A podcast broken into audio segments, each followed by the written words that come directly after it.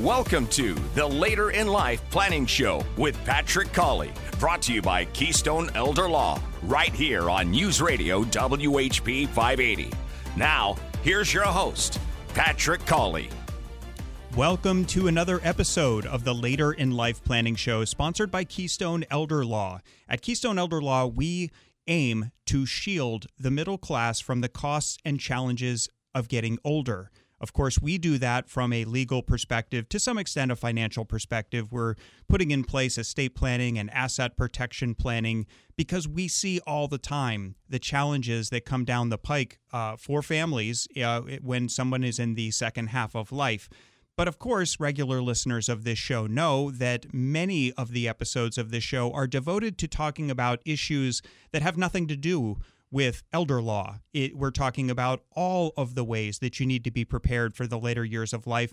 And today's topic has to do with what happens every February in this country. It's called American Heart Month. Uh, regular listeners may remember last year in February, we had Dr. Raj Dave from cardiovascular experts of central Pennsylvania, and he talked about vascular health and if you want to keep your limbs, you know, certain things you can be doing. If you want to avoid heart disease, certain things you can be doing. I recommend you go back and find that episode on any podcast platform or on WHP580.com. That was an excellent episode. Today, we're going to come at heart related issues from a different angle. And some of you uh, listening to this show may remember just over a year ago in a football game that a lot of people were watching, there was an incident of sudden cardiac arrest. And it was Damar Hamlin, and he was playing for the Buffalo Bills. They were playing the Bengals. Damar Hamlin took a, an especially forceful blow to the chest, and he hit the ground and he went into cardiac arrest.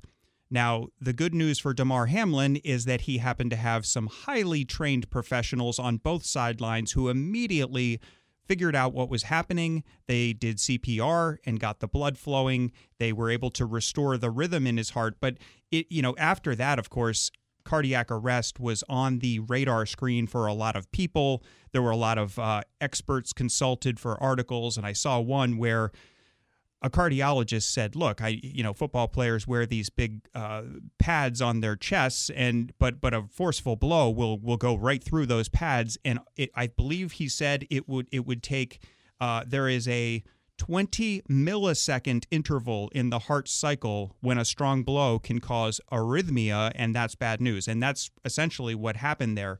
But we have a wonderful guest today who knows a lot about sudden cardiac arrest and really to give you information because this could affect you personally. It could affect your older parents, your spouse, your children. This is something that, that happens to people across the continuum of ages and stages of life. My guest today is Julie Walker from the Peyton Walker Foundation. Julie, thank you so much for being here on the show. Thanks for the invite to be here. Well, tell me. I so I started off with the story of Damar Hamlin. It's that's some that a lot of people will remember. Uh, but tell me about your personal story with cardiac arrest and what led to the foundation, the the Peyton Walker Foundation.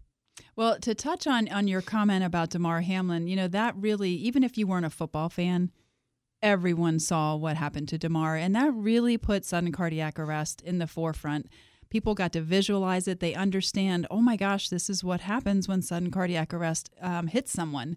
So that has been an incredible um, help to our mission and really moved us forward.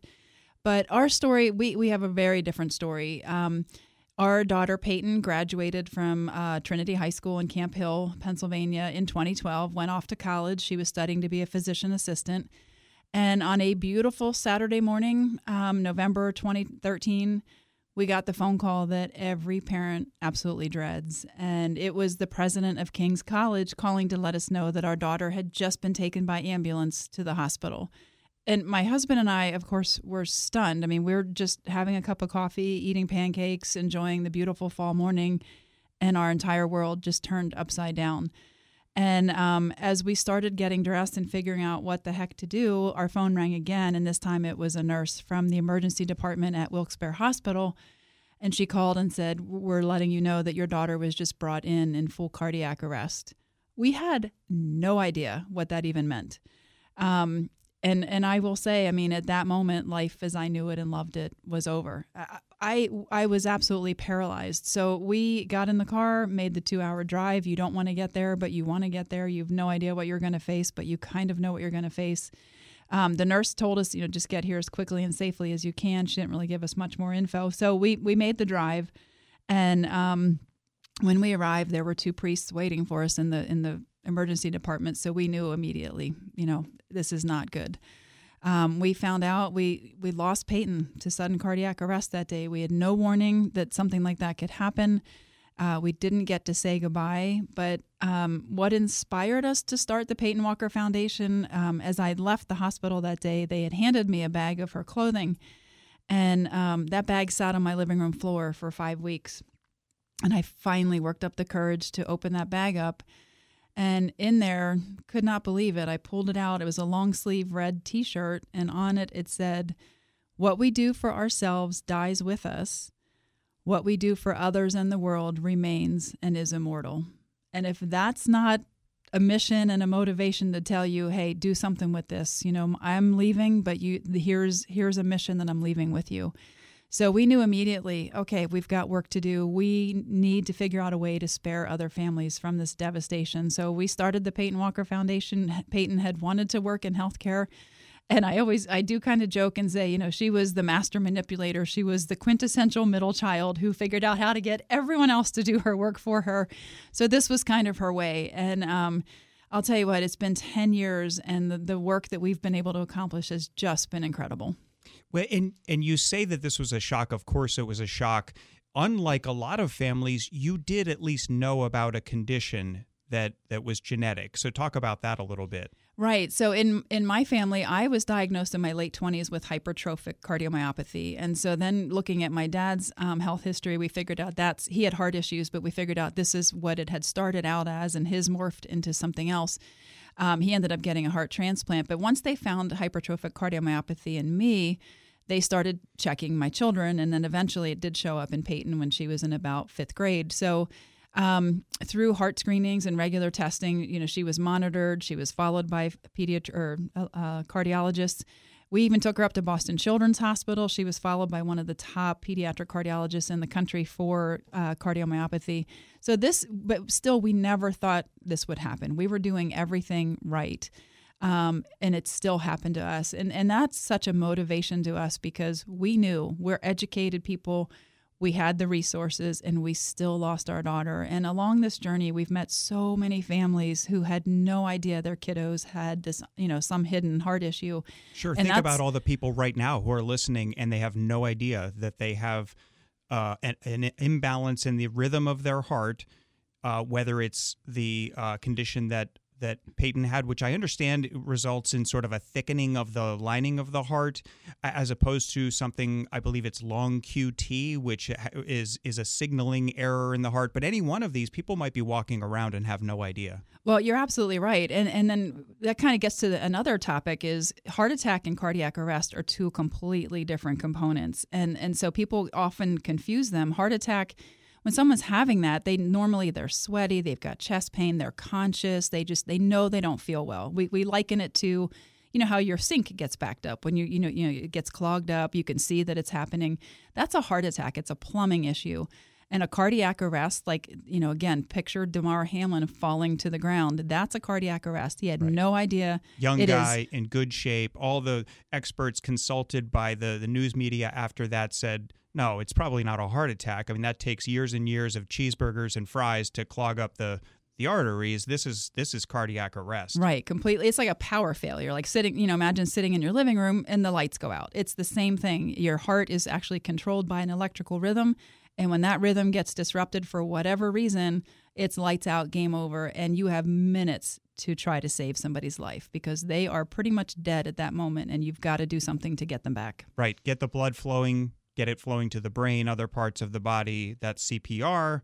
Get the rhythm back. That's what an AED. Correct, an AED or automated external defibrillator, and it's like that is a key piece in saving somebody's life is Right. getting that AED on their chest as soon as you can. And if people need to picture what that is, picture those paddles that you put on a person's chest for the shock. I mean, that's that's an AED, and that's of course what the Peyton Walker Foundation uh, largely focuses on is availability of AEDs. How do you use an AED? How do you do CPR? That's that's, and we'll talk more about about what the Peyton Walker Foundation does uh, when we come back from a break. But I wanted to sort of set the table with this is a unique phenomenon. You went through it personally. There, are, you know of other people who have gone through this, and you know because of your work, you've been able to save families from the heartache that you had to go through after losing your daughter. But my guest today is Julie Walker of the Peyton Walker Foundation. For more information, go to peytonwalker.org. That's P E Y T O N walker.org. We'll be back in a moment for more of the Later in Life Planning Show, sponsored by Keystone Elder Law, right here on News Radio WHP 580. Now, more of the Later in Life Planning Show here on News Radio WHP 580. I am speaking today with Julie Walker of the Peyton Walker Foundation. You can find them online at peytonwalker.org. That's P E Y T O N Walker.org. And before the uh, break, Julie, we were talking about the story of Damar Hamlin, uh, the Buffalo Bills NFL football player who took a, an explosive blow to the chest, went into cardiac arrest, and had the good fortune to have highly trained professionals nearby who knew what to do. Uh, but we also talked about your daughter's uh, situation and what led you to do this work and make it your life's mission. And I, I think beyond the stories, I mean, just to put this in context for people, the statistics are rather alarming, don't you think, on on the how frequently this happens? It, it is alarming. And I'll tell you what, I feel like it is so grossly underreported in our country. And we know, you know, sudden cardiac arrest is the number one killer of student athletes. And that should get your attention. And every day, every hour, we lose another child to sudden cardiac Wow. arrest. Now, ima- imagine so that's 20 to 25 kids a day we're losing. What if 20 to 25 kids a day were being shot? Or, you know, that would make the news. That would be everywhere. But the fact that these we're losing these children to sudden cardiac arrest, it's not in the news. It is a health crisis that's so grossly underreported. And we know there's over a thousand cardiac arrests across the country every single day. So, you know, 350 to 360,000 people every year in the United States are suffering a sudden cardiac arrest. Um, and it's the leading cause of death on school campuses. I mean, the statistics are absolutely startling. And and people always say or think that it's more an athlete that this, this happens more often to athletes, but it's actually not true. We see those headlines because we see a lot of those cardiac arrests are witnessed. We see kids, you know, drop over on the football field or the basketball court. Or the marathoner, you hear about that, and then people want to say, well, you shouldn't be running marathons or you shouldn't be playing football because you're going to take a blow to the chest, you know. Right, right. And it's not just athletes. And that that's something I really want to drive home the, the importance of is we know statistics. I just came from a conference where they discussed some of the newer statistics and it's showing four to five times non-athletes are more likely to have sudden cardiac arrest than an athlete.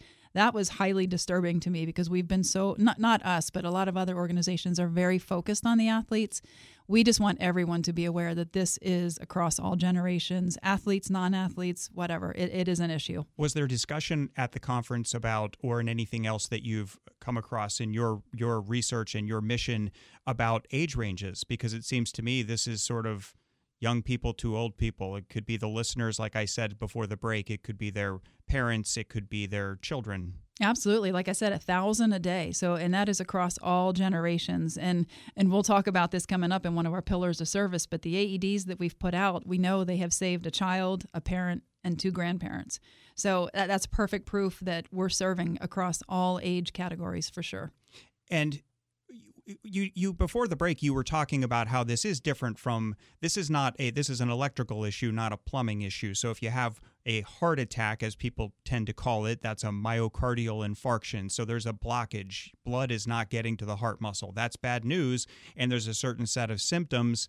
Here we're talking about you know like you said you turn the lights off the power goes out.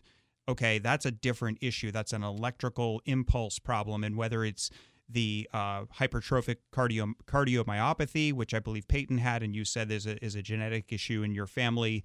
uh, where the heart walls are thickened, or it's long QT syndrome, which is a heart signaling disorder. I'm sure there are others. These are the electrical uh, stimuli problem.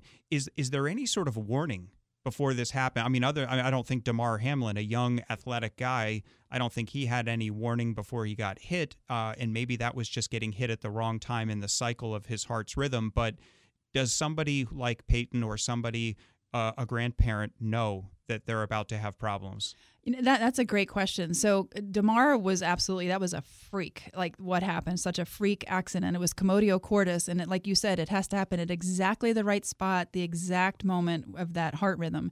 So that's a very unique um, occurrence of sudden cardiac arrest. What's more common are these issues we're discussing today, these underlying heart issues. It could be viral, it could be genetic, it could be supplements, anything that causes a disruption to that heart rhythm. So, a lot of the symptoms that people may experience. And, and at this conference I was just at, it was also interesting. It said most of these kids who have cardiac arrest did have one or two symptoms within the four weeks leading up to their arrest, and they didn't realize it. But um, we talk a lot about are they feeling palpitations or flutters in the heart? Um, lightheadedness is a huge uh, signal, and passing out. Passing out is the number one sign that there could be an underlying heart issue. And a lot of times that just gets dismissed, like, oh, well, he just finished working out and he passed out. He's fine. He's going to have some Gatorade. Just He's need fine. to eat something. Right, eat something. But no, pay attention to this. This is very, very serious. If a kid is passing out, especially after exertion, really you should go get their hearts checked just to be sure there's nothing going on. So we talk about chest pain and pressure. All of these things um, are potential indicators that there could be an underlying heart issue. And and what's really important too is some of these kids have felt this their entire life, so they don't even realize it's abnormal to feel lightheaded or to feel flutters in the heart. Maybe they just assume everybody feels flutters in their hearts.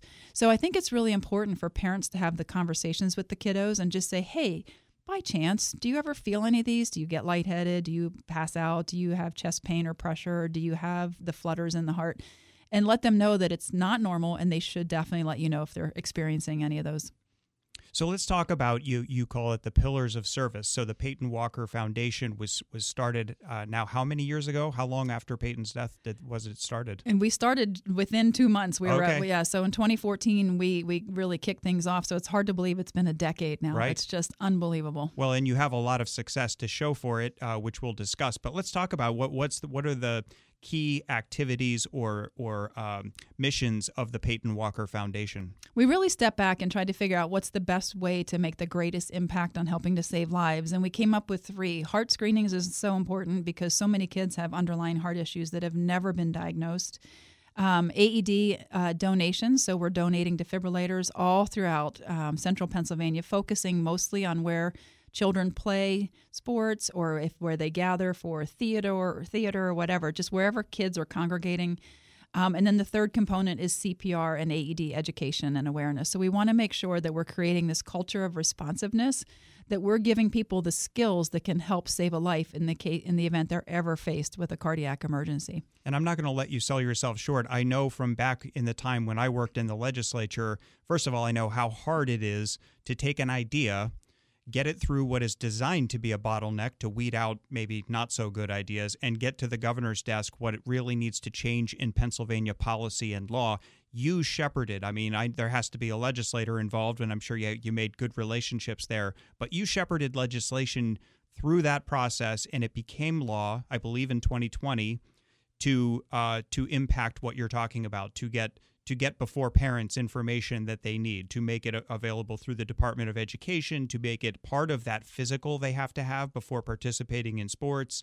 So talk a little bit about that. You you say it in such an eloquent way, and then I, I I never give myself any credit for anything that we've accomplished. So it sounds I'm like, wow, that who did that? That's amazing. I'm like, oh wait, we did that. Um, yes, so I'm so proud of this. We got Peyton's Law passed in 2020 during our nation's most politically contentious time. And I'm really happy to say this was passed unanimously, complete bipartisan support. So, Peyton's Law really helps to educate and inform parents and athletes about what we talked about here earlier the signs and symptoms to watch for, and also let kids know that um, they have the opportunity to get their heart screened. And a baseline electrocardiogram can help tremendously to uncover and identify these hidden heart issues that can lead to cardiac arrest. We, we touched on that briefly.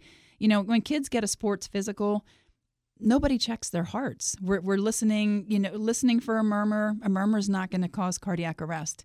You know, we're checking to see um, what their height, weight, and blood pressure is. It's just such a basic uh, physical that it's underserving these kids. And, and I, I think the standard of care needs to be changed. But Peyton's Law at least gives information to the parents and the athletes, tells them, hey, here's what to watch for. Here's what you should do. You should go get an electrocardiogram.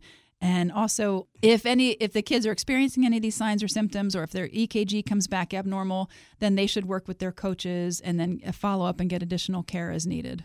Right. And and there is, and that's the point. I mean, early detection before there's a problem might tell that child who just has always felt this way no there is something abnormal and there is care there is treatment. I mean so i imagine peyton had some uh, some care once she knew she had a condition. Absolutely and we have screened over the years we've screened thousands of kids and identified hundreds of issues and many of these kids have gone and had surgical intervention. Some of them are just on medication uh, some of them are just monitored. So there, there's all different outcomes and remedies for these different heart issues that we're finding. So definitely, I mean, it, it's not the end. You know, some kids worry, oh, I don't want to find anything in my heart because then I won't be able to play sports. And that's not always the outcome. I'm, I'm here to let you know there's always good opportunities for other outcomes as well. Right. And, and rather than walk around with an unknown ticking time bomb, let's let's know about something. Let's see if we can manage it. Absolutely. And too often, sudden death is the first sign or symptom right. that there's a heart problem. So let, let's not let that be the first sign or symptom. And I think that's probably the, the, the starkest uh, statistic of them all is when it does happen, the survival rate is incredibly low. It is less than 10%. And that's awful. That's right. absolutely awful. And that's why I said, you know, when someone's in cardiac arrest, they're basically dead and you have minutes to work on getting them back to life. So, and most people don't have a sideline of professionally trained, you know, people like uh, trainers and doctors like Damar Hamlin had. Most people are walking around uh, not knowing there's a problem, and then when it happens, there's nobody who can diagnose it and immediately do CPR and, or and use an AED and do what needs to be done. Well, exactly, and you know, as we were talking before the show started, I said survival shouldn't depend on luck. And, you know, Damar Hamlin was awfully lucky. Wow, everything worked perfectly for him. So that's why we're really trying to create this culture of responsiveness so that survival doesn't depend on luck. It You survive because we've taught the community how to respond and, and, and how to be prepared. And your luck gets a lot better when you're equipped with information and then care uh, that might be available so you're increasing people's luck a whole lot by by what you're doing we'll come back and speak some more with Julie Walker of the Peyton Walker Foundation. We'll come back after a break. You can you can find more information about the Peyton Walker Foundation at peytonwalker.org. P E Y T O N walker.org. We'll be back for more of the Later in Life Planning Show sponsored by Keystone Elder Law right here on News Radio WHP 580. Welcome back to the Later in Life Planning Show on News Radio WHP 580. Here's Patrick Colley. Today, we are speaking with Julie Walker of the Peyton Walker Foundation. That's peytonwalker.org, P E Y T O N walker.org. And Julie, before the break, we were going into uh, some of the uh, initiatives that the Peyton Walker Foundation has put in place over the last decade and the success you have seen. Here's a very basic question. If you if I if I witnessed somebody going into what appeared to be cardiac arrest, what is the appropriate approach? What do you do? Well, we like to teach people call, push, shock. Remember the days when we were growing up, stop, stop drop, and roll. roll. Yeah. Right, exactly. and how many forest fires have, or how many times have you been on fire? So we're trying to teach people now call, push, shock. So if you see someone collapse suddenly, um, and, and they're not responsive, you just assume they're having a cardiac arrest. And and what's deceptive too is sometimes it may look like they're in a seizure, but it could be cardiac arrest. We have a great video on our website about what does sudden cardiac arrest look like, and it's it's phenomenal to watch. Especially coaches should watch that so they understand what's going on. But anyway, uh, call, push, shock. So call 911 immediately, push hard and fast on the chest, and shock with an AED.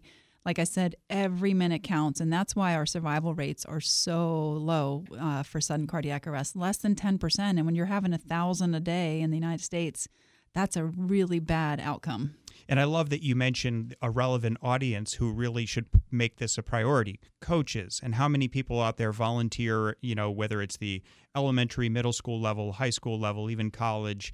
Uh, how many people are the volunteer for a Boy Scout or Girl Scout uh, group? How many people are working, like you said, in theater? I mean, there's a lot of people doing great work with younger people even at a if you work at a senior center if you work you know anywhere you're where you're working with other people the numbers are are there that that this could happen. And knowing something as memorable as call push shock that's good. Mm-hmm. and then going to the website and, and getting more information is good. But let's talk about the uh, the one initiative that the peyton walker foundation does which is the donations of these aed devices. And uh, that alone i mean that's going to be the that's going to be the shock so talk to me about that and, and in particular i believe you have an initiative called four minute city so tell me a little bit about that well it's really it's really interesting especially since the damar Ham- hamlin incident our request for AEDs has just been through the roof. We we can't keep up. We don't have enough funds to get all the AEDs out that that are being requested, which is frustrating to me because I think, you know, if somebody wants to be responsible and have an AED, I want to make sure we can make it happen.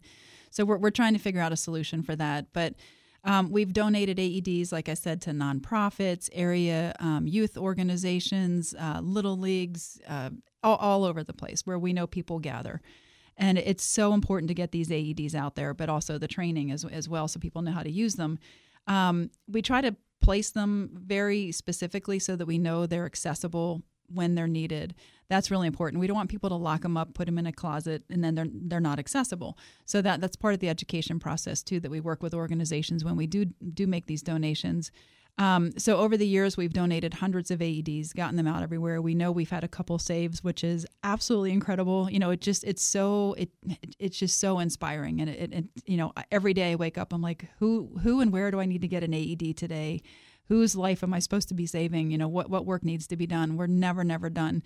Um, but one, and I'm smiling as I say this because one of the things I'm incredibly proud of is the new initiative we're rolling out in Cumberland County called the Four Minute City and it's a new um, AED that is connected to the 911 center. So, one of the big problems and why survival rates are so low, although we're getting more AEDs out into the community, nobody knows where the uh, cardiac arrests are. So, like for instance, I have multiple AEDs in my house. If my next door neighbor had a cardiac arrest, how would I ever know? I would not know to run over and take my AED there. So, now this game changing technology uh, with the Avive AED. It's so cool. It's it's about the size of two iPhones next to each other. It's super small. You can throw it in a bag. Um, very portable, but it's connected to the 911 center. So when they get a call and they suspect a cardiac arrest, they can actually put an alert out to these devices saying, "Hey, there's a cardiac arrest nearby. Here's the address. Can you take this AED?" So, so they're empowering like neighbors. Correct. Oh, okay. Correct. Game changing, and that's why this is what's going to move that needle on the survival rates. We're we're hoping. So we have uh, we're in the process of putting 300 of these connected AEDs out into Cumberland County. We are giving them away. They are free. There is no cost. All you have to do is be willing to respond. So we have, I think, about 60 AEDs left to give out. Um, you do have to complete minimal training. But what's really cool, we're the third location in the United States. There's three three places in the entire country rolling out this project right now. And I is like, wow, when is Pennsylvania ever a leader in anything? anything? Not not often. yeah, not often. And and so that's part of this legacy. I'm I'm so proud that we really our work has put Central Pennsylvania on the map nationally as a leader in prevention, awareness, and survival of sudden cardiac arrest. Like this is huge what's what's happening here and people aren't even really aware of this. So anyway, this 4-minute city project, if anyone is interested, lives in Cumberland County wants to be part of it, it's free. Again, we've got about 60 AEDs left to get um, to get deployed. You have to be willing to respond to an emergency. And it's pretty cool because I get an alert every time there's a cardiac arrest in Cumberland County. I get the alert that there's a cardiac arrest happening. So we know there's arrests happening. We know there's an opportunity for citizens to respond and help to save a life. And, you know, if anyone's interested in that, I'd, we'd love to have you join the program. That is so tremendous. And in as you're describing that, I'm picturing uh, I live in a fairly dense residential neighborhood in Cumberland County, and you can just like I could run to. I mean, I'm thinking western parts of the county. It's farmland. They've got to get in the car and go to see a neighbor, and time is against them. But you know, in neighborhoods like mine, in the eastern part of the county, somebody could run out their door and save a life. Oh, it's that. crazy. Yeah. I mean, you just think they're so easily accessible. And, and that's really where we really want to try to focus, especially like Shippensburg, Chambersburg, down in that area. You know, it could take eight to 15 minutes for EMS to arrive. Right. And you can't stand there and just wait and do nothing. Um, survival, every minute counts. So that's why this is so important in the four minutes. The, the, the goal is to get these AED pads on a victim within four minutes of that call coming into the 911 center. And it's going to be hopefully have a significant impact on on survival rates of cardiac arrest. Sure. And and by the way, I'm th- I'm listening to this and I'm thinking what would the pushback be? Why would somebody not sign up for this? And maybe it's well, I don't I don't want to be responsible for someone passing away. I don't want to get sued. I can tell you from the legal perspective there is such a thing as the good Samaritan law which says, look, if something goes haywire but you were trying to help, you're not responsible. Oh, you know, it's so, good to have your a lawyer's opinion on this. Thank you. this, this is, you know, you pull over on the side of the road to help somebody. And by the way, just at the end of last week, I had somebody, you know, one of these guys weaving in and out of traffic on a motorcycle at about 90 miles an hour, and he lost it right in, fr- I mean, right in front of my car. I almost ran him over on the roadway. But I got out of the car. Uh, I helped him out, and I knew in the back of my head, if something goes wrong with this guy, I'm not going to get sued. I'm trying to help, and that's what people who, if you're thinking you could be helpful with one of these four-minute city AEDs, that should give you some comfort. You you're you're there to help. Uh, you're you're not going to face liability uh, if the person ends up passing away. So uh, hopefully that helps. And I'd like to talk too about the the CPR training uh, because the, the the it's if it's call push shock we just talked about the shock. What's the, talk to me about the push? So the push is really important. We've got to get that oxygenated blood moving through someone's body when they're in cardiac arrest. We've got to protect the brain and what's left of the heart at that point. So getting that oxygenated blood going through the body is so important. And another huge change um, in CPR lately is we don't do the breaths anymore. We don't have to do rescue breathing unless it's an infant or a drowning victim. Um, but adults have enough oxygenated blood in their system to to live for several minutes. They don't need oxygen. That's so, interesting. So TV might be lying to us there. Yes, you know, yes, that's your, old. Old. Your, your, training will set them straight. Absolutely, absolutely. And if it's a, if it's somebody you know and you you're you feel compelled to do rescue breathing, by goodness, go do it. But um, in today's world with you know, with fentanyl and everything else, I, I don't want to put my mouth on somebody I don't know. I don't know what caused their cardiac arrest, so I'm not taking the chance. But um, we we're we try to get out in the community. Um, we, are very good partners with PIAA District 3. We go down to the basketball championships. We do CPR demos all along the concourse. Um, we go to community health fairs, uh, first, first Friday or first night out, I forget what it's called, um, every August. So we're out in the community. We go to baseball games everywhere to try to teach people how to do CPR. It's so important. It takes just a few minutes to learn. And I think on your website at, at peytonwalker.org, uh, there are ways to sign up for training, and also, uh, well, I'll talk about some other things people could sign up for, but uh, it, when we come back from a break. But but can they find resources to get CPR training there? Absolutely, and we'll also go out and do private classes. If you don't want to attend one of our public classes, but you'd like to have certification, we're more than happy to come out to your business or, or community. My guest today is Julie Walker from the Peyton Walker Foundation, peytonwalker.org. That's P E Y T O N Walker.org. We'll come back and talk about sudden cardiac arrest after a break. More on the Later in Life Planning Show right here on News Radio WHP 580. It's the Later in Life Planning Show here on News Radio WHP 580. Now, your host, Patrick Colley. We've been speaking today about sudden cardiac arrest, uh, something that, that affects people of all ages from your children to your spouse to your parents. Anybody could have this issue. And a lot of it comes down to knowing ahead of time that maybe you have an underlying undiagnosed heart issue. And Julie Walker from the Peyton Walker Foundation has been sharing the resources that, that her initiative has been providing to the uh, to to the success of saving lives for about a decade. And Julie, you've talked about making the the AED devices available. You've talked about CPR training, and all of this is available at PeytonWalker.org. But uh, you also offer uh, heart screenings. So you go into schools or maybe other settings and you do screenings. Tell me a little bit about that. Well, over the past 10 years, we've screened thousands of kids, like I had mentioned earlier. And out of that, we found a couple hundred that have had issues. And, and it's every screening event, it's unbelievable what we're finding in these kiddos. Again, completely missed during a sports physical, not given during a well child visit. So, what we do at our heart screenings, we are listening for murmurs we're giving them an electrocardiogram. Remember how we talked about how this is an electrical problem. So we're giving them an electrical um, test, basically seeing if there's anything wrong with the, with the circuit of the heart. Um, it's and, so, and so I've important. had those done. There's, it's there's no, it's not uncomfortable. It's just you put these things and they they hook you up to a little machine that gives a readout, and you don't Right. feel anything. It's painless. It's not invasive, anything. So it's not the standard of care yet. We would love to see it be the standard of care for all kids that, that they get electrocardiograms. Um, but in the meantime, we're, we're working on going out to schools and providing these. Now, unfortunately, we're not able to get to every school, every kid. It, it's just a daunting task that will never happen. Um, so if you're not able to get to one of our heart screenings, we just urge parents make sure you ask your pediatrician or primary care doctor, ask them for an electrocardiogram for your kids. It's never too early to start those, and they should be repeated every two years. So get a baseline electrocardiogram and just make sure everything's okay with your kiddos. And switching to another initiative I found on PeytonWalker.org, talk to me about Huddle for Hearts.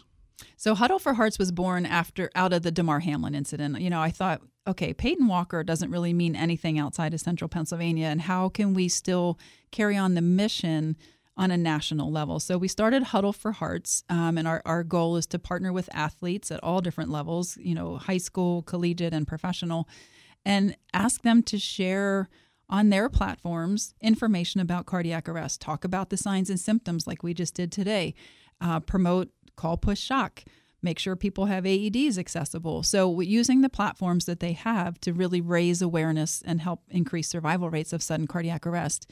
And then, two, we either partner with the athlete or a team to raise money to purchase AEDs and then give those AEDs um, out to particularly underserved youth organizations where they're really needed the most.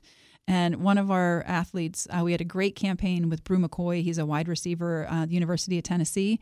For every touchdown he caught this past season, we donated AEDs. And it was a really cool outing. We went down to Tennessee um, during the summer, donated some AEDs. And just to see these little kiddos playing football, you know, running around the football field, Bru had brought about 10 of his, his teammates with him. And it was just a great experience. They all learned CPR together. And it's just really bringing everybody together raising awareness, preparing people in case there's a cardiac emergency. They they know what to do. And we really want to just continue growing this program on a national scale. So, you know, taking Peyton Walker and the entire concept of this foundation that we're running, turn it into something that becomes a household name, Huddle for Hearts. I mean, every sport has a huddle and you know who can't get on board with huddle for hearts it's just a great initiative and uh, we, we expect it to really grow and take off over the next few years And as much as you emphasized earlier in the show that this is not just an athletics issue, this happens to to many many more times people who are not engaged in any sort of athletic uh, competition or practice. Uh, it helps to have big names. You know, somebody like those little kids probably saw Bru McCoy, you know, come onto their field, and they'll never forget that. The parents won't forget it either, and so it's it's a nice vehicle to spread the word if you're trying to spread the word. Absolutely. I mean, just think of the following that these people have. And we're hoping that someday Bronny James or LeBron James will take what happened to Bronny. He had a cardiac arrest last summer. Take that. They've got an incredible platform. So Sure. Preach about it. You know, I, I think it's just not, the timing's not right for them right now, but I'm hoping at some point they'll use the platform they have. And they're- have a wide, wide audience to reach. And you've you've worked with other athletes, I believe. There are uh, skiers, soccer players. Right. Like I said, we're, we're continuing to grow it. We're, Yeah. we're in discussion with Penn State women's athletics to get them on board. Um, and it's just it, it's going to grow across all all sports for sure. Um, and at the high school level, we did something here uh, locally with Trinity High School. Their football team got involved. We did touchdowns for AEDs. We just wrapped up an initiative with the wrestling team for every pin they had, we had a sponsor who sponsored um, every pin and gave us money that we'll then turn around and buy AEDs and get them donated back to the community. That's good to hear. It's Peyton's alma mater and mine, Go Shamrocks, and I'm glad to hear that. That and I hope it spreads locally and nationally. Um, so, what are some of the upcoming events that that people should know about? Where we've talked about the mission, we've talked about the origin story of the Peyton Walker Foundation.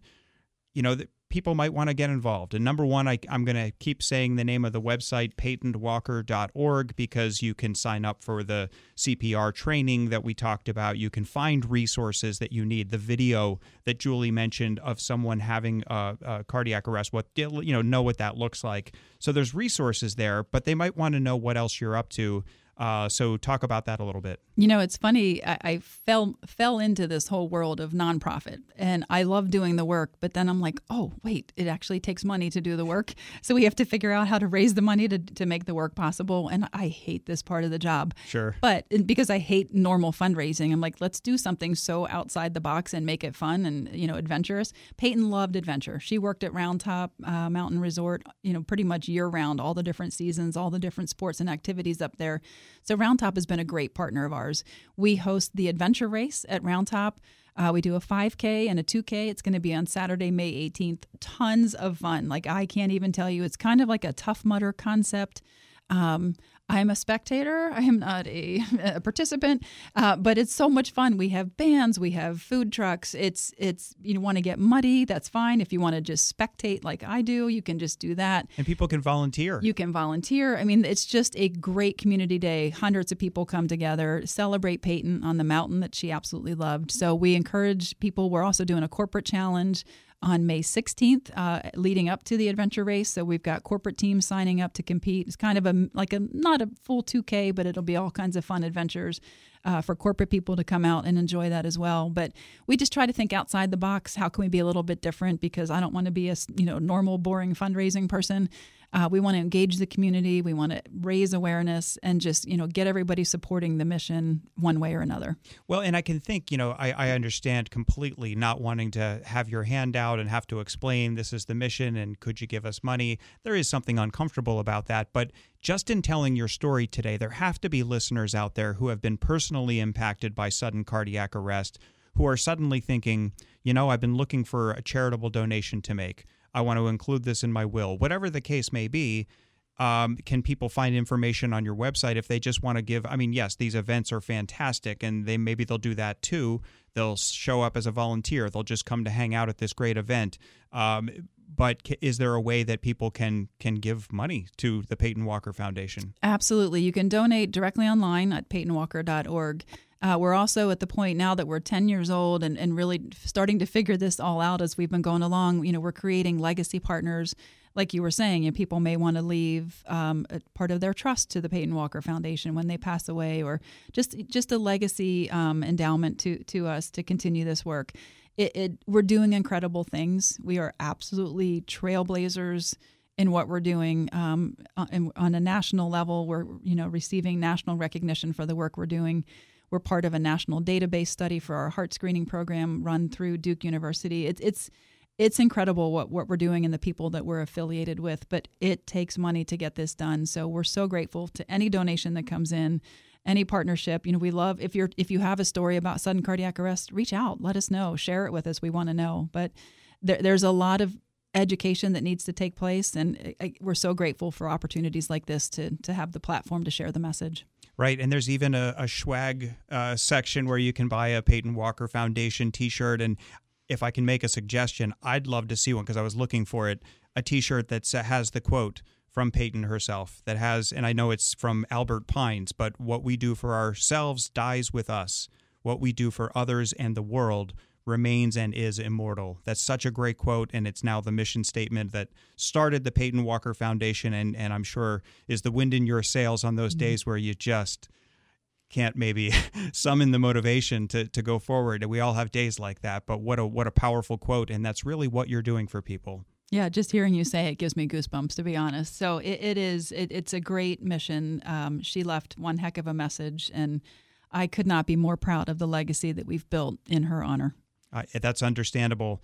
So, my guest today has been Julie Walker of the Peyton Walker Foundation, peytonwalker.org. Julie, thank you so much for sharing your experience and your insights. Thank you again for having us and, and allowing us to, to raise awareness of this incredible health issue that people need to pay attention to. Certainly. I hope you'll join me for another episode of the Later in Life Planning Show next week, same time, same place. In the meantime, if you'd like to learn more about planning for the years ahead from a legal perspective, go to KeystoneElderLaw.com and use the Workshops tab to join some free education. We'll see you next time on the Later in Life Planning Show on News Radio WHP 580.